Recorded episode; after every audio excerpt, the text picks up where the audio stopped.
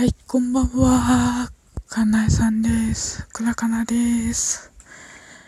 あ、じゃなかった。くらからもジークです。え、毎日、これやろうと思って頑張ってたんですけど、途中でちょっとしんどくなって、毎日続けれんかったですね。はい。何日間かサボってしまいました。すいません。そしていつも聞いてくださってる皆様ありがとうございます。え今回のチャレンジは譲れないスマホの条件ということで、え私、お気に入りのスマホがあったんですよね。エクスペリア XZ2 プレミアムだっけ？あれが一番気に入ってたんですよね。あれ、容量が大きいじゃないですか、62で外が。あれもすごい良かったんですけど、電池も結構持ちが良くて、あとデュエルカメラと、まあ外ね、インカメラが1200っていうのもすごい良かったんですよ。で、画面も綺麗で、あれは欲しかったんですけどね。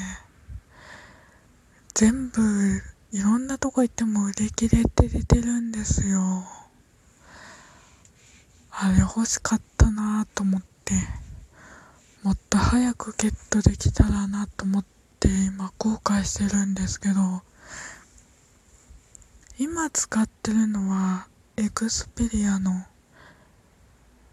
XZ なんですけど、これはね、まあ容量もある、それなりにあるんですけど、まあ、32なんですよ、容量が。で私結構ゲームとか、そういうニコ動とか YouTube とか結構入れるんで、もうそれですぐパンパンになっちゃって、まあ、特にゲームとか結構アップデートするじゃないですか。あれで結構容量使うんですよね。で、最近ドラゴンクエストライバルズをダイダウンロードしたんですけど、あれがね、まさかの2ギガとか使う容量があるっていうのを知って、そんなに使うのかよと思って驚いて、驚きつつもまあ、ぼちぼちやってるんですけど、なんでね、容量が大きいゲームとか結構やったり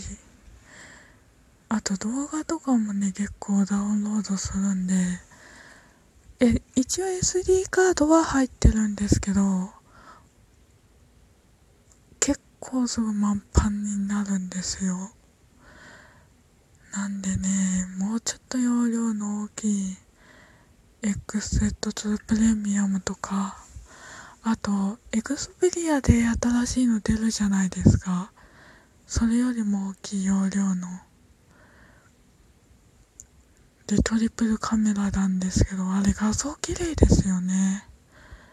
あれもいいなとは思ったんですけど、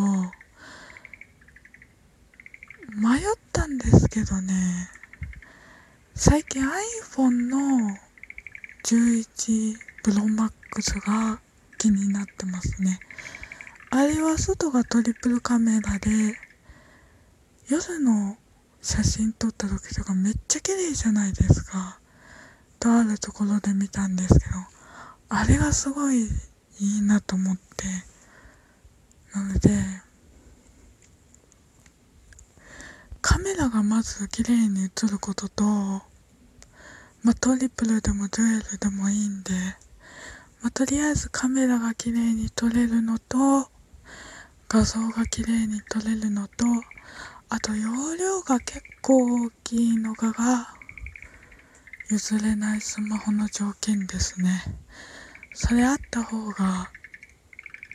アプリとか結構入れれるじゃないですか。いろいろ。ね、私ゲーム好きなんで、ゲームアプリ結構入れるんですよ。で、たまにアップデートされる時あるんですけど、それで容量食う時あるんで、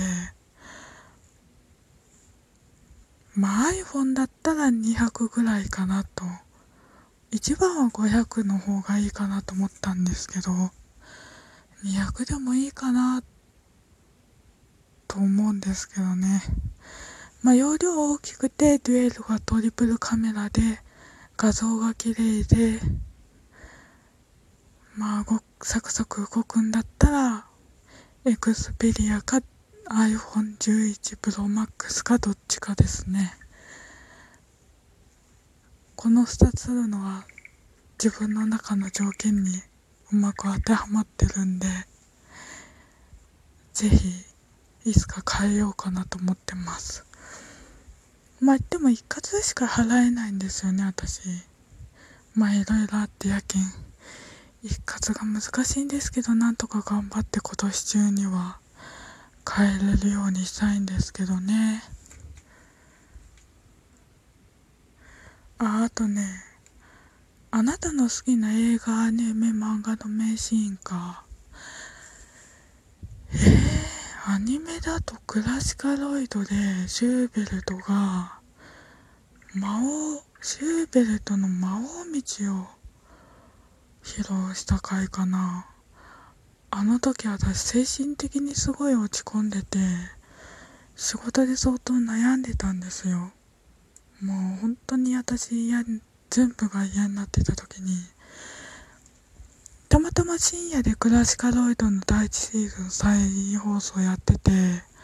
で、その時見たのがシューベルトがメインの回だったんですよ。で、最初シューベルトもいろいろ言われて、自分の居場所もなくして、もう精神的に追い詰められるところが自分と重なったんですけど、でも、かなえちゃんのお父さんからの一言がきっかけで、まあ、自分の力でメジーク発動して、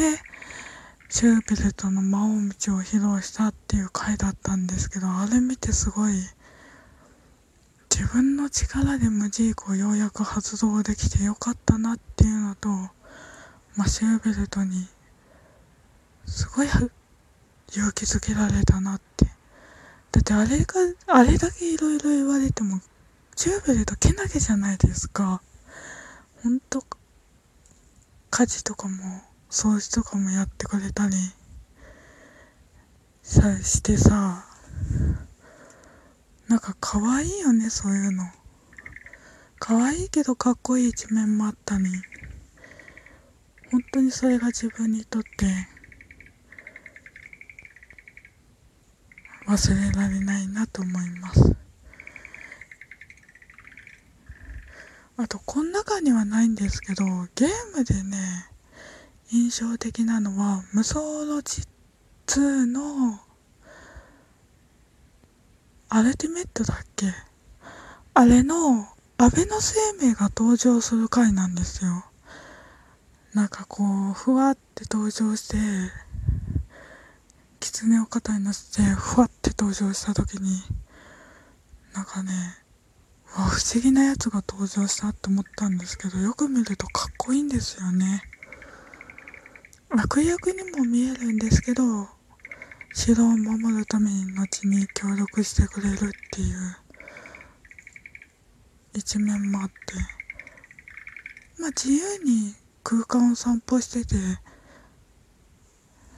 まあ主人公たちのいる空間に迷い込んだっていう感じだったんですけど、まあそれでも、そういう生命の、まあちょっと天然だけどのんびりなところが、